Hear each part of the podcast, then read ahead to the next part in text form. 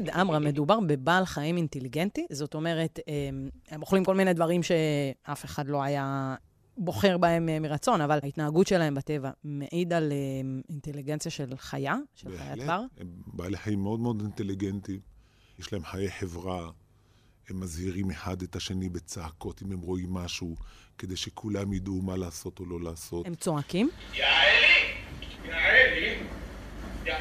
יעלי! כן, כן, יש להם קריאות מסוימות למצב שהוא סכנה. וואלה. מין שריקה כזאתי, שבעצם כל העדר, לא משנה אם עכשיו איזה יעל מהעדר נמצא מאחורי סלע או משהו כזה, הם פשוט שומעים, יש להם שמיעה טובה, וטק, ישר עולים לתוך ה...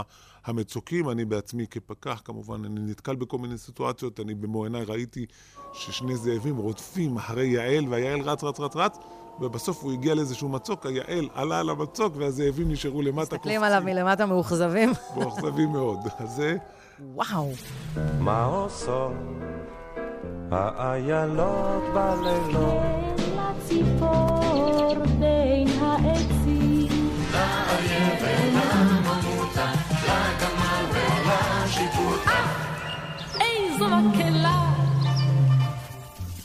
הסכת ארץ ישראלי מצוי.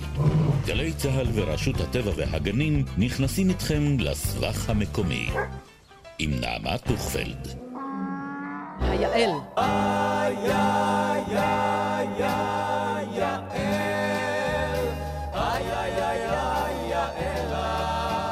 הסמל המפורסם של רשות הטבע והגנים. זה לא צבי, זה לא עז, זה לא אייל, יעל. אז נעים מאוד, יעל, ונעים מאוד גם לדודי גרינבאום, מנהל שמורת עין גדי ברשות הטבע והגנים, שלא מזמן חגג לשמורה, יחד עם כולנו, 50 שנות קיום. שלום, דודי.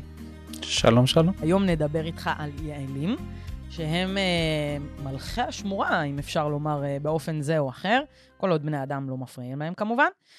אה, יעל, נמצאת בתוך הלוגו של רשות הטבע והגנים, ואיזשהו מין דגל.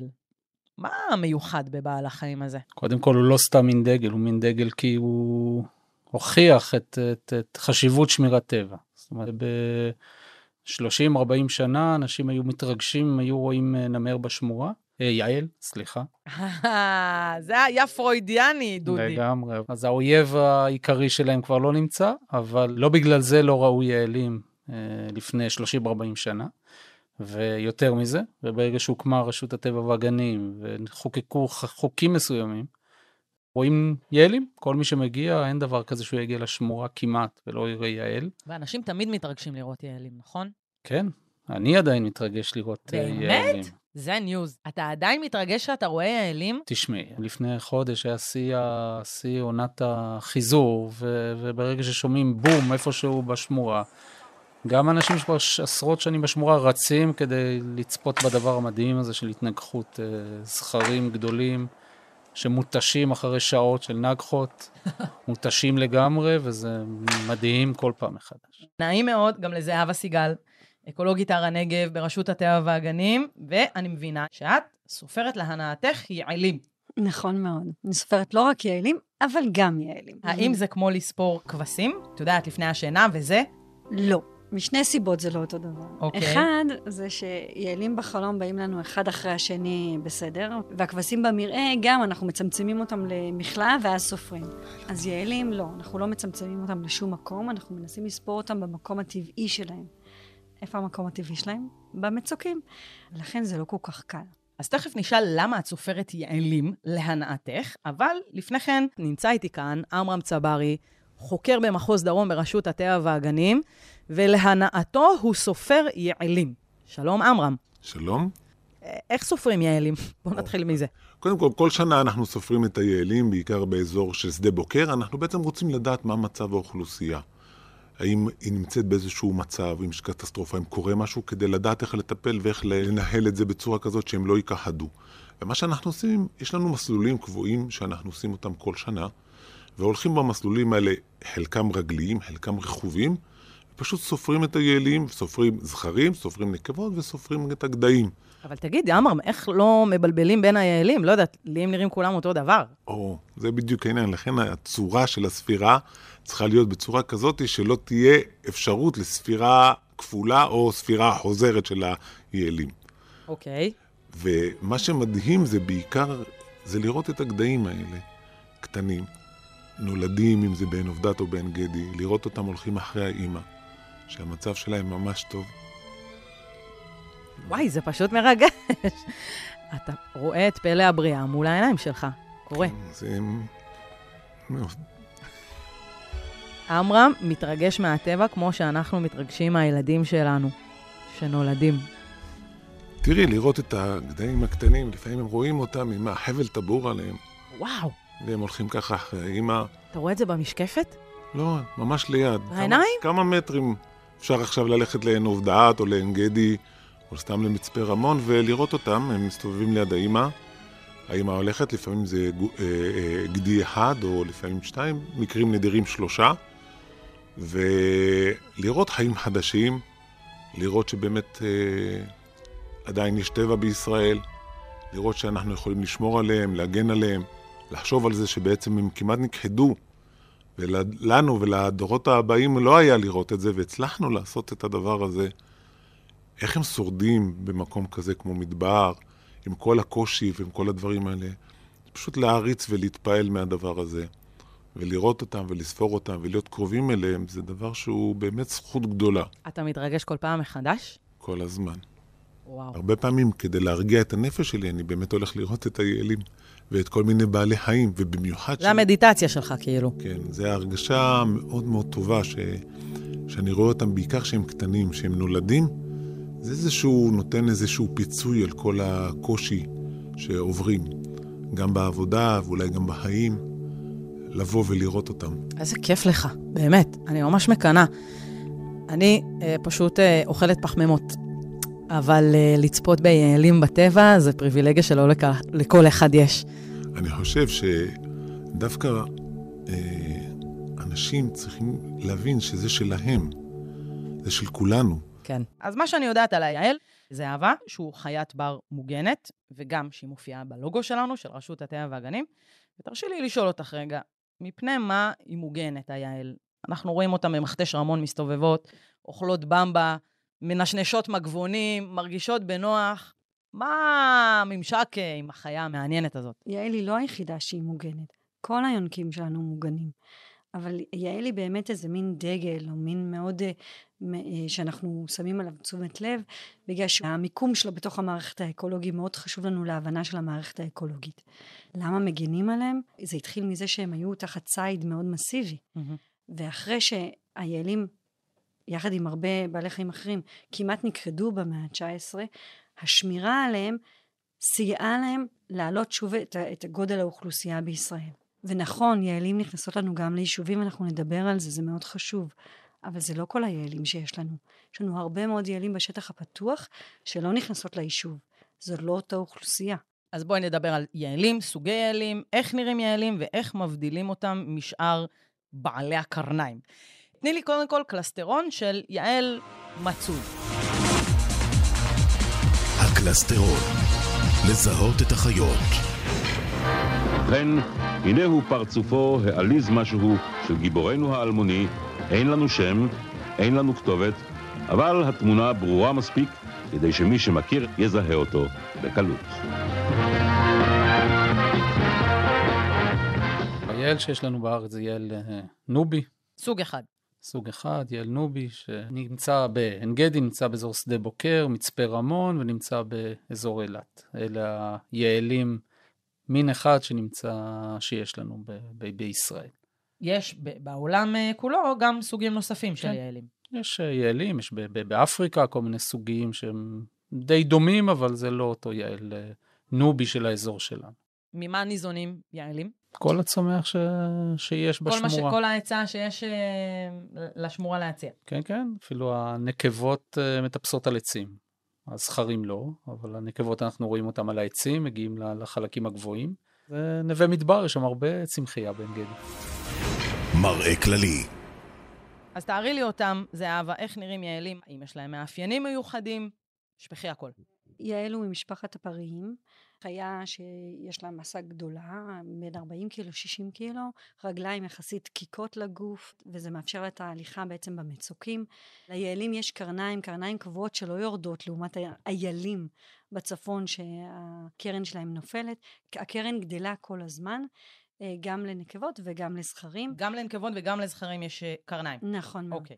והקרניים של הזכרים יותר עבות, יש בהם יותר רכסים, אה, מין גבנונית כזאת שמתפתחת, אה, ולנקבות זה יותר חלק ויותר דק. אפשר לדעת משהו לפי הגבנוניות האלה, הרכסים כן, האלה? כן, הרכסים של הזכרים, אנחנו יכולים להעריך את גודל, את גיל אה, הזכר, לפי זה. אוקיי. כשיש יותר אוכל ויותר מזון בעונה עשירה יותר באביב, זה, זה גדל יותר, ולכן זה הופך להיות רכס. מעניין. אה, ויש איזו נוסחה, אה, חלקי שלוש ועוד שתיים, זה בערך הגיל 아, של ה... יש כאילו משוואה לחישוב זה לא גילו אחד של על היעל. לפי הקרן. יש כזאת נוסחה. מגניב. How old is he? Old is he? אבל אני גם בהערכה בעין, לפי הגודל ולפי מספר הרכסים, אני יכולה להעריך את הגיל את רואה של יעל הזכר. עכשיו, את יכולה להגיד לי פחות או יותר בן כמה הוא? לגמרי. מדהים. והזכרים יש להם זקנקן ברגע שהם מתבגרים. ממש כמו אצלנו. ממש כמו אצלנו. מאפיינים מיוחדים. איזה צבע יש להם? זהו, זה תלוי בחורף או בקיץ, כי מחליפים מפרוות... אה, יש להם כמה אאוטפיטים בארון? הם היו במצפה רמון, בקניות, אז הם אה, הביאו... חזרו עם כל מיני. קולקציות, אוקיי. מה ההבדל בין העונות? בקיץ הפרווה מאוד מאוד קצרה, היא אפילו מבריקה כזאת, ומחזירה את אור השמש, הם צריכים את זה בכל זאת די, אה, די חם בעין גדי, זו חיה מדברית. כן. ובחורף רואים שיש להם אה, גם, לא... אהבה יותר? אהבה יותר, סבוכה יותר, לא שמגיעים לטמפרטורות כל כך אה, נמוכות בעין גדי, אבל כשהם נמצאים ברמת מדבר, שם אה, הלילות אה, מאוד קרים. הם מגיעים גם לצבע אחר? זאת אומרת, ההבדלים בין העונות אולי, הפרווה משתנה מבחינת הצבע?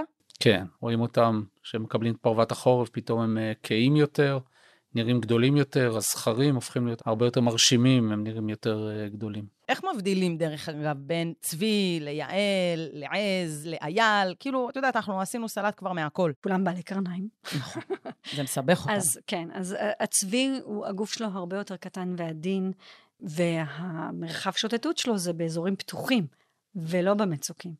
יעל, הגוף שלו עוד פעם גדול, יחסית לרגליים הדקיקות שלו, הקרניים של הזכר מאוד מרשימות וגדולות, אי אפשר לפספס, זה, זה בעל חיים שהוא פי שתיים יותר uh, כבד מצבי, כן, זה ממש גודל אחר, והגוונים שלהם דומים, ולכן אנחנו כאילו באמת... צריך להתאמץ קצת, בקיצור. זה בעל חיים שיש לו התאמה מושלמת לסביבה המדברית שלו, ואני גם מבינה שהם חיים באזורים של מצוקים. אז אם אתה יכול קצת לתאר לנו גם את התכונות המיוחדות האלה של...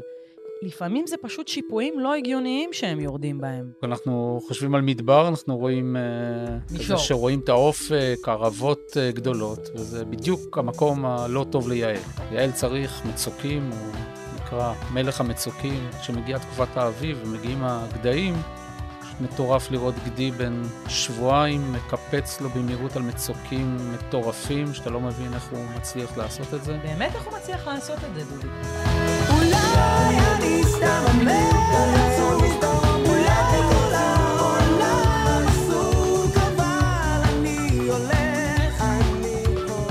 יש להם רגליים קצרות וחזקות, זה לא צבי עם רגליים ארוכות ודקות. יש להם אה, מפרקים שיודעים לעמוד אה, בדברים האלה, בין הפרסה שלהם גמישה, הם יכולים להחזיק אפילו על אבן מאוד מאוד קטנה, לעמוד בשיווי משקל. שלא, שלא כמונו, הוא יכול לשחק עם הכף רגל ולעמוד בצורה כזאת שהוא לא, לא ייפול. זה הייחודיות של החיה הזאת. אבל ראיתי פעם סרטון שבו יעל מנסה ולא מצליח לעלות על מצוק ונופל. זה גם קורה לפעמים, נכון? כן, זה נדיר, אבל יצא לנו לראות יעלים ש... מה שנקרא. פישלו. כן. ושילמו על זה בחייהם. בחייהם כן. בוא נדבר רגע על הקרבות קרניים המטורפים האלה שתיארת בהתחלה, וגם בכלל הקרניים שלהם, זה סיפור שלם בפני עצמו. אז מה, מה קורה שם מאחורי הקלעים? מה אנחנו רואים בעצם? אז קודם כל, התנגחויות רואים כל השנה. כל 아, השנה. זה לא הוא... קשור דווקא לחיזור. אז זהו, שזה כן קשור, כי אנחנו רואים התנגחויות, אבל מי שמכיר את ההבדל בין התנגחויות יודע מתי זה התנגחויות רציניות ומתי לא. והתנגחויות רציניות יש רק בתקופת החיזור. בתקופות האחרות זה סתם צחוקים כזה? צחוקים, אה, אתה רואה שהם לא מגיעים ממש למשהו אגרסיבי, גם באגרסיביות, גם בתקופת האיחום והחיזור, זה נדיר מאוד שמגיעים לפציעות. מתישהו אחד הזכרים אה, מוותר בעצם, ומודה שהשני ניצח, זה מאוד מרשים לראות את זה. כמה זמן לוקח קרב כזה? לפעמים שעות. באמת? לפעמים שעות. רואים אותם כמו שני מתאגרפים שמגיעים כבר במשקל כבד, שמגיעים לעייפות כזאת, שהם נשענים אחד על השני וכזה. וואו. אז אותו דבר, רואים אותם מסובכים בקרניים ופשוט מצח אל מצח, ויכולים להיות שם כמה, ככה כמה דקות, עד שאחד מהם מרגיש שהוא צבר כבר מספיק כוח, והוא שוב מתרומם, ו... ומי שממצמץ ראשון, נגמר כן, הסיפור כן, שלו. הם מתרוממים על הרגליים האחוריות, מה שנקרא, לעמוד על הרגליים האחוריות. משם זה הגיע. אז אה, לא יודע אם זה ספציפית מיעל, אבל זה, זה מהתכונה הזאת, זה בטוח. רואים אותם מתרוממים למלוא הגובה שלהם, ופשוט נוחתים בכל הכוח למטה על היעל השני, ובגלל זה שומעים את זה בכל השמורה. זה, זה מהדהד זה ב- ממש בתוך סאונד הנחל. כאילו של בום, של, של אה, דפיקות ו... בומים, כשזה נוגע, יש להם מצח גם מאוד מאוד אה, חזק? חזק, וראש הגולגולת, יש להם תוספת כזאת של... אה, בדיוק בשביל הדבר הזה, להחזיק את הקרניים המטורפות האלה. גם רואים הרבה פעמים שהם, שפשוט נשכבים, כי אין להם כוח כבר להרים את הקרניים האלה. זה חלק בעצם מעקרון רק ההכבדה. הקרניים הקרניים בעצמם שוקלות, מה ההערכה שלך נגיד לקרניים כאלה של יעל בוגר? זה כבד, וזה בעיקר לא נוח. אנחנו רואים לפעמים אפילו פציעות שיש להם בגב מהקרניים, מהשפיצים שלהם. כן, זה אקססורי מאוד מסובך, אני חייבת להגיד. זה עקרון ההכבדה, הוא מראה לז- לנקבה שהוא מספיק חזק בשביל. להצליח להחזיק את המשקל הזה על ה- על הצוואר שלו. אז מי שמצליח אה, לתת את הנגחה האחרונה בסוף, להיות המנצח, מכניע את היעל היריב, ובעצם מזדווג עם הנקבות שבה, שבעדר. איך כן. זה הולך? עם הנקבות של העדר. הוא היחיד שזכאי מה עושה היעל לזה. המפסיד? פורש? הוא, כן, פורש בצער, זה, זה לתקופה, זה לא, זה לא יום אחד, זה תקופה של כמה שבועות. ומנסה את מזלו במקום אחר. תשמע, זה מדהים, ואני שמתי לב לעוד איזה משהו שאני אשמח לשמוע את ההסבר שלך עליו. למה הם מוציאים לשון בתהליך הזה? של החיזור. כן. יש להם איבר שנמצא ב- בחך העליון, שבעצם בודק, לפי הריח הם מזהים אם הנקבה מבייצת. אה, הם יודעים אה, להריח את זה ככה מקרוב. כן, כן. ובעצם הלשון זה מה שמאפשר להם להכניס את הריח פנימה לכיוון האיבר הזה, ואז הם יודעים אם יש טעם להמשיך ללכת אחרי, ה- להזמין אחרי אותה הנקבה לקפה, הזאת. לדייט, לזה, או בדיוק. שחבל על הזמן בכלל. בדיוק. מדהים. וואו. אם רוצים לבוא ולראות את הדברים האלה, אז יש כל מיני עונות. אוקיי, אז יש את העונה כמובן של החיזור ושל הרביעייה, שזה פחות או יותר ספטמבר-אוקטובר, שגם אז היעלים, הזכרים בעיקר, נלחמים ביניהם. כן, שמעתי שזו סצנה מטורפת. מטורף לגמרי. בדרך כלל הזכרים מגיעים לשיא אה, הכוח שלהם, נגיד, בסביבות גיל 7-8, עד בערך 10-11, זה הזמן שלהם להילחם, והקרבות הם ממש אה, חזקים עם כי הקרניים. ממש, הם לא עושים הנחות אה, לצד השני, לא פונים לא, לא. ללב שלו. ובסוף עוד יכול אפילו לקרות מצבים, וקורה מצבים כאלה שלמישהו נשבר הקרן. מה, נשבר לו הקרן, אחי? אחי, נשבר לו הקרן. נותנים בראש, מה שנקרא, חבל על ליטר. הזמן. היעל בנוי ככה, גם הגולגולת שלו בנויה בצורה כזאת שהמכות הכל כך חזקות האלה לא יזעזעו בצורה כל כך קשה, או שהוא ייגרם לו בעצם נזק מוחי או משהו כזה, ואז הוא מרביע את הנקבות. ההיריון בעצם נמשך פחות או יותר מאוקטובר עד אה, סוף פברואר-מרץ, אז נולדים הגדיים. ואז גם נפרדים בעצם, הנקבות נפרדות לקבוצות נפרדות, והזכרים לקבוצות נפרדות, ואז רואים עדר זכרים ועדר נקבות. בזמן הזה הם עדיין ביחד, וברגע שהגדיים נולדים, מה שקורה, תופעה מאוד מעניינת, זה שהאימהות צריכים ללכת ולאכול. כן. ולפעמים איפה שהם אוכלים יכול להיות מסוכן לקטנים, לגדיים שרק עכשיו נולדו, כי הם לא כל כך מהירים כמו האימא ו... ולא יכולים להשיג אותה. אז מה שעושות האימהות זה דבר מדהים, הן לוקחות כמה אימהות, לוקחות את הגדיים לאמצע, למצוק, למקום מקום מאוד קשה להגעה, ושמה מניחות כולם את הגדיים.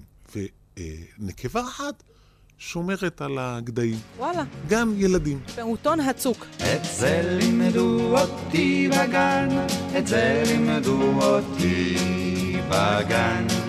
ואז האימהות הולכות אוכלות, וחוזרות להעניק בעצם ל- לילדים. עכשיו, מה שקורה הרבה פעמים, מעניין אותי אם יש להם גם צהרון. תלוי מתי חוזרים. אוקיי. אבל uh, הרבה פעמים, אם אנחנו רואים את זה, אנחנו רואים את האימא הולכת עם הגדיים והגדיים נופלים. עכשיו, לנו זה כואב כי אנחנו עושים, יש לנו איזשהו רגש כזה. כן, השלכה כזאת. ההשלכה על ילדים קטנים, אבל לא סתם, כי ברגע שהם קטנים, העצמות שלהם, כמו שאת מכירה, הם, גם עם תינוקות, העצמות עדיין רכות. כן. ולכן גם אם מקבלים מכה, לא קורה להם שום דבר, כי העצמות עדיין ריקות. ובדיוק בגלל השלב הזה, שהוא גם השלב שהוא, הם מאוד פגיעים מבחינת טריפה וכולי, לכן לוקחים אותם לשם כדי להגן עליהם. וואו, אני בחיים שלי לא חשבתי על יעלים כקהילה ממש. מזהירים אחד את השני, שומרים אחד על השני, עושים בייביסיטר, יוצאים למרכז המסחרי לאכול פלאפל וחוזרים. פשוט מדהים.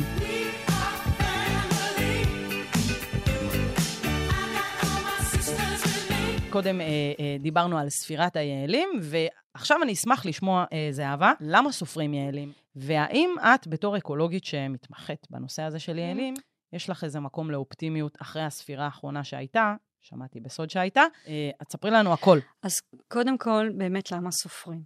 רשות הטבע והגנים קיבלה אה, סמכות מהמדינה לשמור על הטבע, ואנחנו צריכים גם לתת מה מצב הטבע. איך נדע מה מצב הטבע?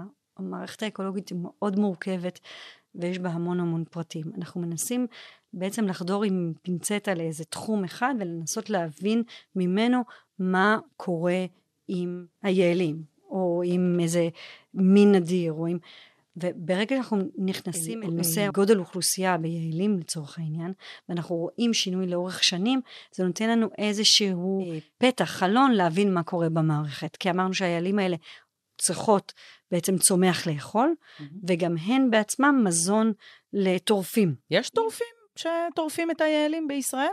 יש טורפים. וואלה, יש אוקיי. לנו זאבים, ויש לנו את הצבוע שהוא אוכל, מזנב אחריהם, ואם יש, אה, הוא, לא, הוא לא נחשב כטורף, אבל הוא בהחלט אוכל אה, כן, את הפגרים. פגרים. פעם היה גם נמר, אני יודעת. יש איזו מיתולוגיה כזאת. אה, מיתולוגיה. היה נמר. חשוב.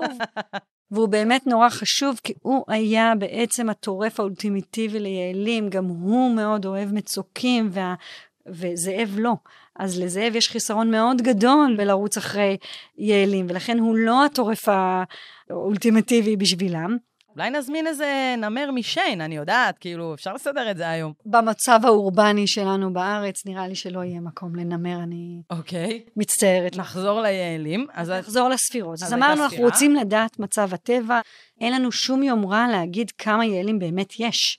אי אפשר לספור את כולם, זה לא מפקד אה, סטטיסטי, כן. שעוברים מבית לבית. זה בעצם דגמה כזאת. נכון, ולכן אנחנו בעצם מעריכים בשיטה קבועה מה כמות היעלים באותו אזור.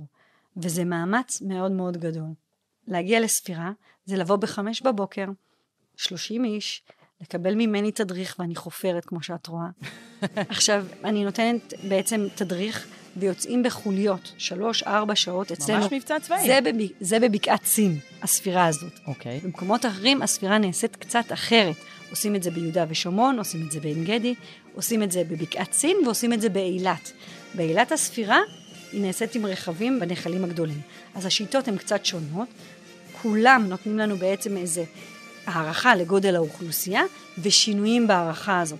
האם זה גדל, האם זה גדל מאוד מהר, פחות מהר, וההערכה הזאת מאוד עוזרת לנו. אז בבקעת סין רוב הספירה נעשית רגלית. אה, על ידי חוליות, אנחנו משתמשים ב-30 איש, אנחנו משתמשים גם בתושבים מהמדרשה כדי לחבר אותם לעניין הזה, והאירוע הזה הוא אירוע מקסים של ספירה וגם נותן לנו מידע מאוד מעניין. אני עשיתי לאחרונה סיכום של עשר שנות ספירה, וראינו מאוד יפה את ההשפעה הלא מפתיעה של הגשם על האוכלוסייה, כי בעצם מתי שיש יותר מזון אז האוכלוסייה גדלה, כן. נכון? וגם ראינו את ההבדל בין היעלים שחיות ביישוב לבין היעלים בטבע. אנחנו בעצם את הספירה עושים גם בתוך היישוב וגם באזור הטבעי, ואנחנו יכולים לראות את ההבדלים ביניהם. מה קורה? כן, וואחד זכר זה. שניהם, שני זכרים. טוב, עמרם, אז יוצאים לספירת יעלים בשטח. תסביר לי איך זה מתבצע בפן הטכני. אז ככה, אז קודם כל, אנחנו מתכנסים מוקדם מאוד או לפני עלות השחר, ואז מחלקים... כבר נשמע כיף. בכלל, קפה, כמו שצריך על הבוקר. מדורה, כל ההוואי. כן. ואז מתחלקים לקבוצות, נותנים הסברים בדיוק לכל קבוצה מה אנחנו רוצים. יש להם דף ספירה, שבו יש גם תמונות של יעלים זכרים, נקבות, גדיים, שלא נפספס בין גדי של השנה. קבוצות גיל, אתה אומר. כן, בדיוק ככה. יפה, ככה כאילו גן יודעים. חובה, טרום טרום חובה, זה בדיוק, סימה, יודעים סימה. בדיוק מה אנחנו רוצים ואיך אנחנו רוצים שזה יירשם. ואז יוצאים למסלולים, המסלולים הם רגליים, חלקם אה, יכולים להימשך שעתיים של הליכה, שעתיים וחצי, שלוש, תלוי במסלול. זה לרדת, זה לעלות. לא, יום כאילו אתגרי לגמרי, לכל כן, דבר כן, ועניין. בהחלט. כי צריכים ללכת למקומות האלה, איפה שהם נמצאים, ולבדוק אותם, להגיע לאזור המעיינות, להגיע בין המעיינות עצמם, יש אה, ספירות שהן בת... עם ג'יפ שצריך אה, לנסוע באותו מסלול ומסתכלים לצדדים ורואים ורושמים ומחליטים בקשר. אם יש מקומות ששני אנשים רואים את אותם יעלים, אז מחליטים בקשר ביניהם. סופר? מי סופר את זה כדי שלא נהיה בספירה אה, איך כפולה. עושים זוג או פרד? כאילו, איך מכריעים? אה, בדרך כלל, אחד אומר לשני, אני פונה ללב שלך, תיתן לי לרשום אותם. יפה, וזה עובד בדרך כלל. כן, זה עובד. מדהים. לשמחתי, בשנים האחרונות המספר הוא יחסית יציב. שזה בסדר. אוקיי. היינו רוצים שהוא יגדל יותר, אבל בסדר. כן, אני רואה אופטימיות זהירה, אבל לא מתפרצת. כן. זאת אומרת, עוד לא הגענו למקום שאנחנו רוצים להיות בו. כן, אנחנו רוצים בעצם שהיעלים יצליחו בעצם לשרוד בעוד מקומות אחרים. ו... איזה אזורים אה, עדיין אה, חסרים בהם יעלים? נשאל את זה כך. במדבר עצמו יש מקומות שיש בהם יותר יעלים, וזה כמובן, כמובן במקומות שהם פחות אה, אה, מופרעים, אבל יש גם אה, תופעה אחרת שיעלים בעצם מגיעים ליישובים, אוקיי? נכון. הם נכנסים לתוך היישובים לא בגלל שזה מה שאנחנו היינו רוצים, כי אנחנו לא היינו רוצים שייכנסו ליישובים. אבל ברגע שמקימים יישובים, צריך להבין, היישוב זה כמו מסעדה. ולכן הם נכנסים לשם כדי לאכול. כמובן שאנחנו לא רוצים שהם יהיו בתוך היישובים, אנחנו רוצים שהם יעשו את העבודה במערכת האקולוגית, כמו שאמרנו, כן. הפצת זרעים, כל מיני דברים כאלה, שזה התפקיד שלהם לעשות בטבע. אבל uh, שאנשים מקימים... לפעמים הפיתויים קרובים וזמינים ו- וחינמים, אז הם הולכים לשם. כן, אז הרבה פעמים פנו אליי אנשים ואמרו לי שהם לא רוצים שהיעלים ייכנסו. אה, אולי שידברו איתם. אז שאלתי אותם, תראה, תסתכל לצד השני של היישוב, מה יש שם? הכל צהוב, נכון? תסתכל בתוך היישוב, הכל ירוק. אם אתה יעל, מה אתה עושה? התשובה היא ברורה, אתה בא ליישוב. אז ה- זה לא שלא להקים חס ושלום יישוב, בהחלט להקים והכל, אבל עלינו מוטלת החובה למנוע את הגישה שלהם לאוכל, כדי שבאמת יהיו בשטח הטבעי ולא יגרמו לנו נזקים בצורה כזו. אני באופן אישי כמובן מבסוט שמכסים אצלי בבית ומחריבים לי את כל הגינה. למרות שאני משקיע הרבה, כי ברור. זה מדהים לראות איך הם מצליחים להתגבר על כל מיני הגנות שאני עושה. בתוך ביתי, בתוך ביתי, בתוך ביתי,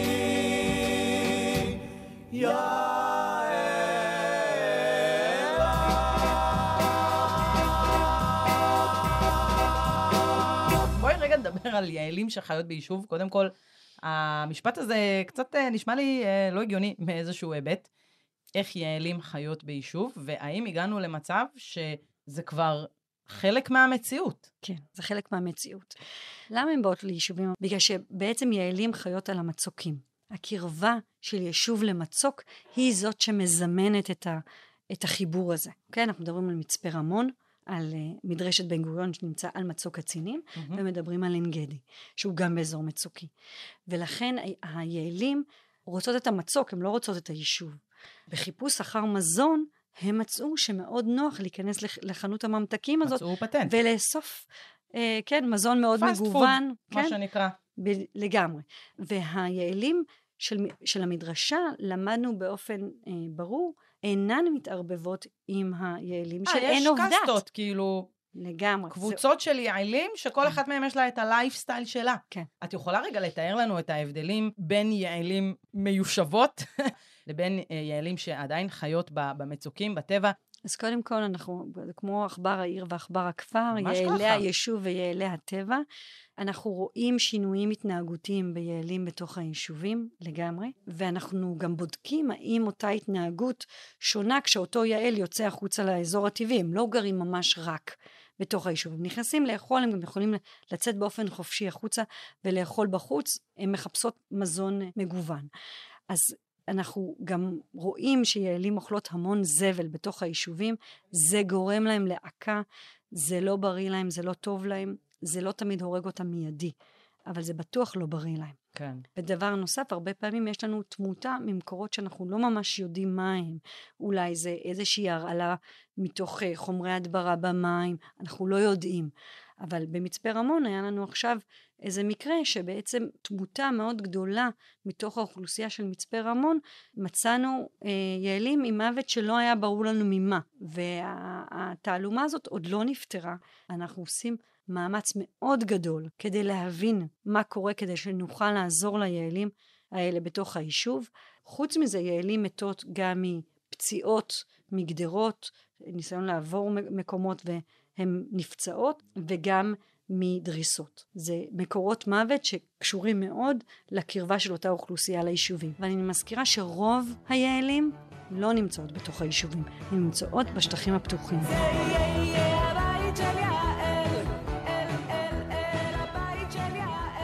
יכול להיות שבאיזשהו מקום בעל החיים הזה השתנה באופן אבולוציוני והתאים את עצמו למציאות אחרת?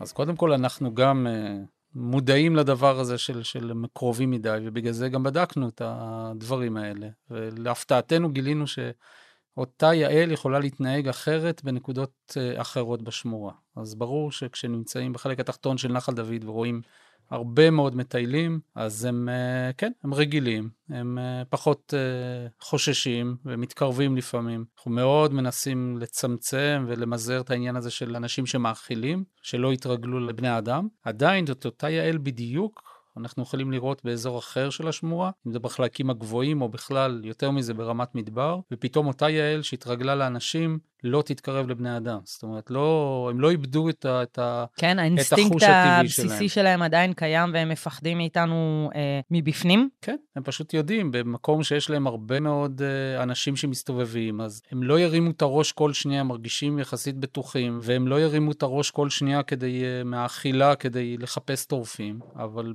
בדיוק אותו פרט יהיה ברמת מדבר, הוא לא יעז אה, להרכין את הראש למטה לקרקע ולאכול במשך חצי שעה בלי שהוא מרים את הראש ומחפש את הטורף, כי שם יש לו את הטורפים ושם הוא חושש. הבנתי. אז בואי נדבר על היעילים שבשטחים הפתוחים, ואני מבינה שגם יש לך מערכת יחסים מאוד קרובה איתם, מעבר לזה שאת כבר רואה ומזהה, אה, הנה דוד, הנה משה, הנה נורית. אה, יש גם סיפורים שהם אה, גם אה, עצובים. עם סוף לא כל כך טוב, וגם כאלה שכן אה, מביאים איזושהי תקווה, אז נשמח אה, שתכניסי אותנו לעולם הזה. אז קודם כל, הכי משמח אותי זה לראות יעל בטבע. אני מתרגשת כאילו שאני רואה יעל בפעם הראשונה. איזה מהממת. כמה שנים את כבר עושה את זה? מספיק. הכי מרגש אותי זה לראות יעל בסביבה טבעית, ולא בתוך מדרשה ולא בתוך מצפה רמון, והכי עצוב זה לראות יעל במצוקה. ואנחנו מנטרים באופן קבוע ביישובים את היעלים, ובניטור הזה, כשנכנסתי למצפה רמון, ראיתי אה, צעיר, קרניים שלו היו עדיין קטנות, והוא היה נראה לי לא טוב. מה זה אומר? הראש שלו היה בנטייה הצידה. הוא קצת התנדנד, היה, המידה שלו הייתה לא יציבה, ולא הייתי סגורה על זה, התקרבתי אליו כדי לראות איך הוא מגיב. הוא הלך, אבל הלך לא טוב, והאוריינטציה שלו הייתה לא טובה. וזה סימן לי שזה פרט במצב לא טוב. מה שאני עושה במקרה הזה, כי היה לי עוד פרטנר לניטור, אני נשארתי לידו כדי לצפות בו, ומישהו אחר המשיך את הניטור, אני מרימה טלפונים, אני אומרת לרוני קינג. הווטרינר של רשות הטבע והגנים. נכון. רוני, יש לי בעיה, אני רואה פה יעל שנראה מאוד מאוד לא טוב, אנחנו צריכים פינוי מיידי. אני חושבת שלא צריך שאתה תגיע, כי לא צריך הרדמה. אני חושבת שאנחנו נוכל לתפוס אותו ללא הרדמה, לצערי זה אומר שיעל במצב לא טוב. ואז באו פקחים עם ארגז, אנחנו זורקים עליו בד לכסות לו את העיניים, גם כי ככה אנחנו יכולים לתפעל אותו יותר טוב, וגם כן. כדי להוריד לו ככה את החרדה. שמים אותו. הוא לא ברח? האמת היא שבהתחלה הוא ברח, והיינו צריכים לעשות מאמץ ולאגף אותו, לנטרל אותו, ואז לשים אותו בארגז, ובדרך לבית החולים הוא מת. אוי. זה מאוד עצוב, כי יש לי את התמונות שלו. נקשרת אליו. לגמרי. טוב, את קצת שברת לי את הלב עם הסיפור הזה, אני מודה, ולכן עכשיו את תצטרכי לאזן אולי עם איזשהו משהו אופטימי ושמח, ואני בטוחה שיש לך כאלה. גם כן, בקשר לאלים. אני רוצה לספר על עין עובדת. זה אזור שהוא מסלול יפהפה, ואנחנו למדנו שהסגירה המוקדמת של האתר הזה, שלפעמים זה לא נעים לנו להגיד לאנשים כן. לצאת כשעוד יש עוד אור מה. האתר פתוח, אני יכול נכון. לטייל, אני רוצה את זה. כן, והראינו אה, על ידי אה, ניטור ומחקר אה, של היעלים האלה, שהירידה שלהם אל המעיין ואל המזון לאורך המסלול הזה היא מאוד משמעותית, הם מגיעים לשם אחר הצהריים ואוכלים ושותים, ובזמן הקורונה, כשלא היו הרבה מבקרים, הם נכנסו אפילו יותר מוקדם. זאת אומרת שיש כאן השפעה של אדם, וזה מחזק את העניין הזה, שאני יכולה להגיד למנהל האתר, זה פיקס, זה מצוין שאתם סוגרים מוקדם, כי זה באמת מאוד יעיל ליעילים, ואנחנו מצליחים שגם הם ייהנו מהמקום היפה הזה. אז הבלנס הזה בין זה שאנשים כן נכנסים, אלפי אנשים נכנסים לעין עובדת, לבין זה שיעילים יכולות לחיות שם, זה משהו שמשמח אותי, אני חושבת שככל שנדע יותר ונדע איך לשלב אה, יותר טוב את הדברים גם ביישובים, כן, אנחנו נוכל ובלי לשמור קורונות עליהם. בתמונה, עדיף. זהבה סיגל, אקולוגית הר הנגב ברשות הטבע והגנים, תמשיכי לספור יעלים ותמשיכי להתמוגג ממראה יעלים בטבע, ותודה רבה לך. תודה רבה גם לכם. תגיד, עמרם, יצא לך לראות אה, מקרוב המלטה של יעלים, או לטפל ביעל פצוע, או משהו כזה? יש כמה סיפורים על הדברים האלה. הייתי בעין עובדת, עבדתי בעין עובדת בוואדי, במרץ, שזה זמן ההמלטה, ופתאום אחת היעלות החליטה להמליט על המדרגות החצובות במסלול הטיול, ואז נאלצתי לעצור את כל הבתי ספר, את אה, הכל. באמת? כאילו, ממש בלב המסלול, היעל ממליטה כאן. היא החליטה לה, להמליט שם, והסברתי כמובן לכולם, והסברתי כמה שזה חשוב. ובאמת אנשים מאוד הבינו את זה ומאוד התלהבו. יכלו גם לראות את הדבר הזה. היי, זה מדהים.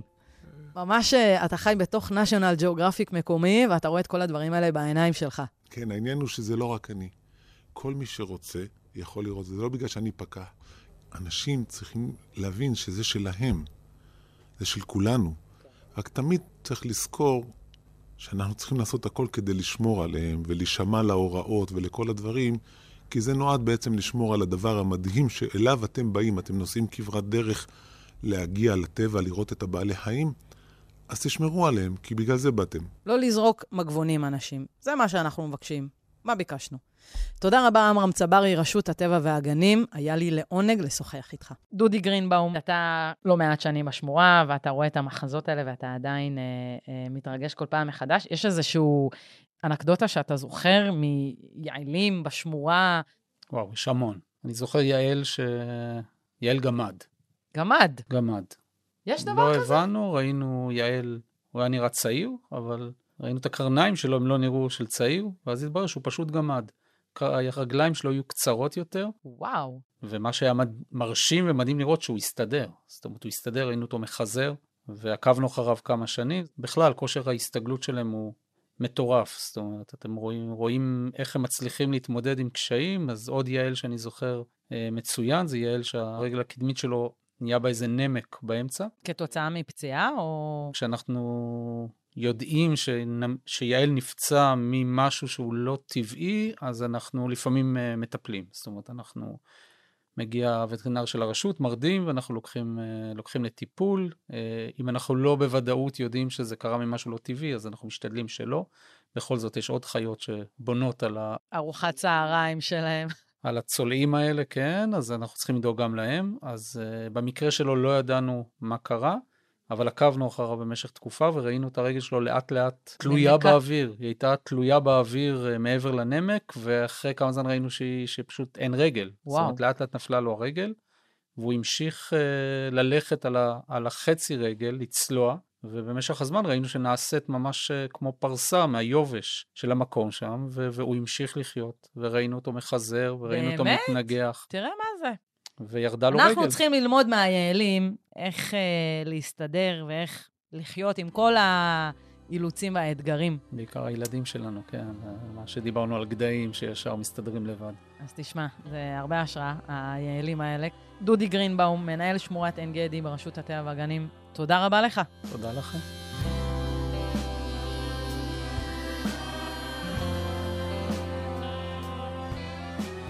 עד כאן הסכת ארץ ישראלי מצוי. תודה לעורכת איילת טריאסט, תודה למפיקים מרים בלוך, אלון אביטל ורועי קילקר, לטכנאי דניאל שבתאי ולנהג ניקולאי אקינו. תודה לאנשי רשות הטבע והגנים, שלומית שביט, רותם וידר כהן, אבישג איילון ודניאלה תורג'מן. אני נעמה טוכפלד, אנחנו ניפגש בהסכת הבא.